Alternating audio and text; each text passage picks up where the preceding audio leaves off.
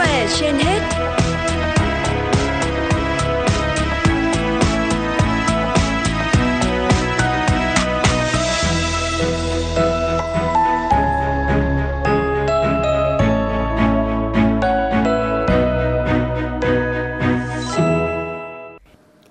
Hoàng Nam và Phương Nga xin chào quý thính giả đang nghe chương trình Sức khỏe trên hết của Đài Phát thanh và Truyền hình Hà Nội. Mời quý vị lắng nghe bài viết rất đáng suy ngẫm của bác sĩ Trần Văn Phúc, Bệnh viện Đa khoa Sanh Pôn Hà Nội có nhan đề Món nợ với ngành y.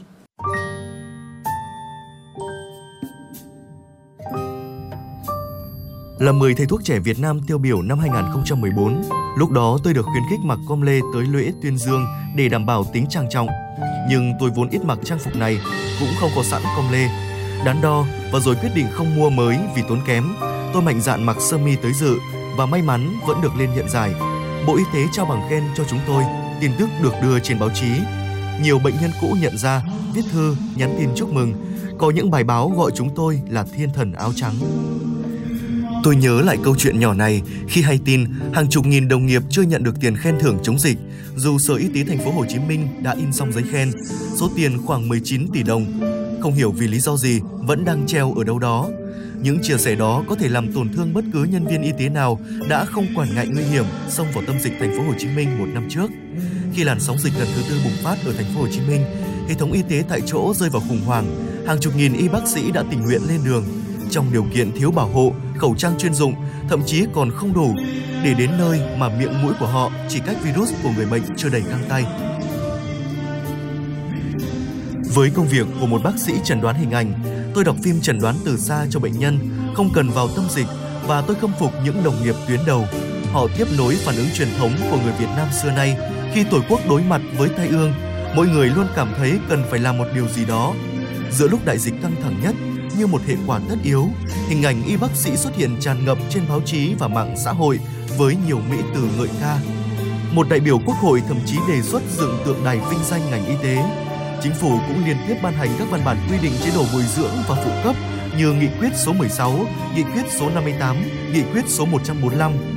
Nghị quyết 58 quy định chế độ phụ cấp tiêm chủng là 7.500 đồng một mũi tiêm cho cán bộ y tế hỗ trợ cấp cứu tiêm chủng vaccine tại cơ sở công lập. Người trực tiếp khám, chẩn đoán điều trị, chăm sóc bệnh nhân nhiễm hoặc nghi nhiễm được hưởng phụ cấp cao nhất 450.000 đồng một ngày.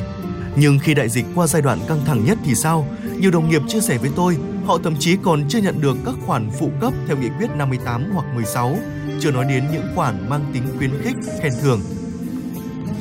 Năm 2021, Hội Thầy thuốc trẻ Việt Nam công bố kết quả nghiên cứu tình trạng lương khu vực công đối với nhân viên y tế tuyến đầu trong Covid-19, cho thấy lương bình quân của họ vào khoảng 7,36 triệu đồng, trong khi chi phí sinh hoạt bình quân ở Hà Nội, thành phố Hồ Chí Minh là 10 đến 11 triệu đồng. Một so sánh biết nói, những con số khác cũng nói lên điều tương tự. Ví dụ tới đây, nếu 19 tỷ đồng kia được giải ngân cho hơn 40.000 nhân viên tham gia hỗ trợ chống dịch, trung bình mỗi người nhận được 450.000 đồng, tương đương 10 bát phở ở những thành phố lớn như Hà Nội và thành phố Hồ Chí Minh. Một phép tính khác, người hưởng mức phụ cấp chống dịch cao nhất là 450.000 đồng một ngày, nhưng trong đại dịch họ làm việc luân phiên, mỗi người tham gia điều trị 14 ngày, sau đó phải cách ly 14 ngày tại bệnh viện, 7 ngày tại nhà, như vậy, họ chỉ hưởng 14 nhân 450 000 đồng là 6 triệu 300 000 đồng trợ cấp mỗi tháng. Trong giai đoạn Covid-19, hầu hết bệnh viện công dành toàn lực cho bệnh nhân Covid-19 nên gần như không có nguồn thu với các hoạt động khám chữa bệnh và dịch vụ khác. Cán bộ nhân viên chủ yếu hưởng lương cơ bản cộng với cao nhất khoảng hơn 6 triệu đồng trợ cấp theo phép tính trên. Con số không thỏa đáng với loại lao động mệt nhọc và nguy hiểm của họ chứng kiến sự tán dương nhân viên y tế trong đại dịch và các chi trả phụ cấp chậm trễ hiện nay, tôi thấy không khác gì một sự bội ước. Năm 2014, khi nhận danh hiệu bằng khen từ Bộ Y tế và những lời tôn vinh của bệnh nhân và xã hội, tôi thú thực cũng có chút vui.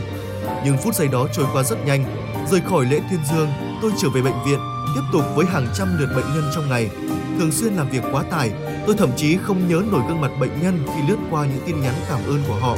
trong khi đáng lẽ bác sĩ chúng tôi cần có thời gian để lắng nghe câu chuyện và tìm hiểu kỹ hơn tình trạng của từng bệnh nhân. Điều kiện làm việc khắc nghiệt đã biến nhiều trong số chúng tôi thành những robot chữa bệnh, chỉ đủ sức quan tâm tới căn bệnh chứ không phải người bệnh. Vì vậy sau tất cả, niềm vui được nhận giấy khen hay cảm giác tổn thương vì bội ước, Tôi tin phần lớn nhân viên y tế không cần được xây tượng đài, trao giấy khen hay phong tặng những danh hiệu như thiên thần áo trắng, bởi thiên thần vẫn phải sống bằng cơm. Y bác sĩ cần được tạo đủ điều kiện để mưu cầu công việc và được chi trả xứng đáng để mưu cầu cuộc sống tử tế.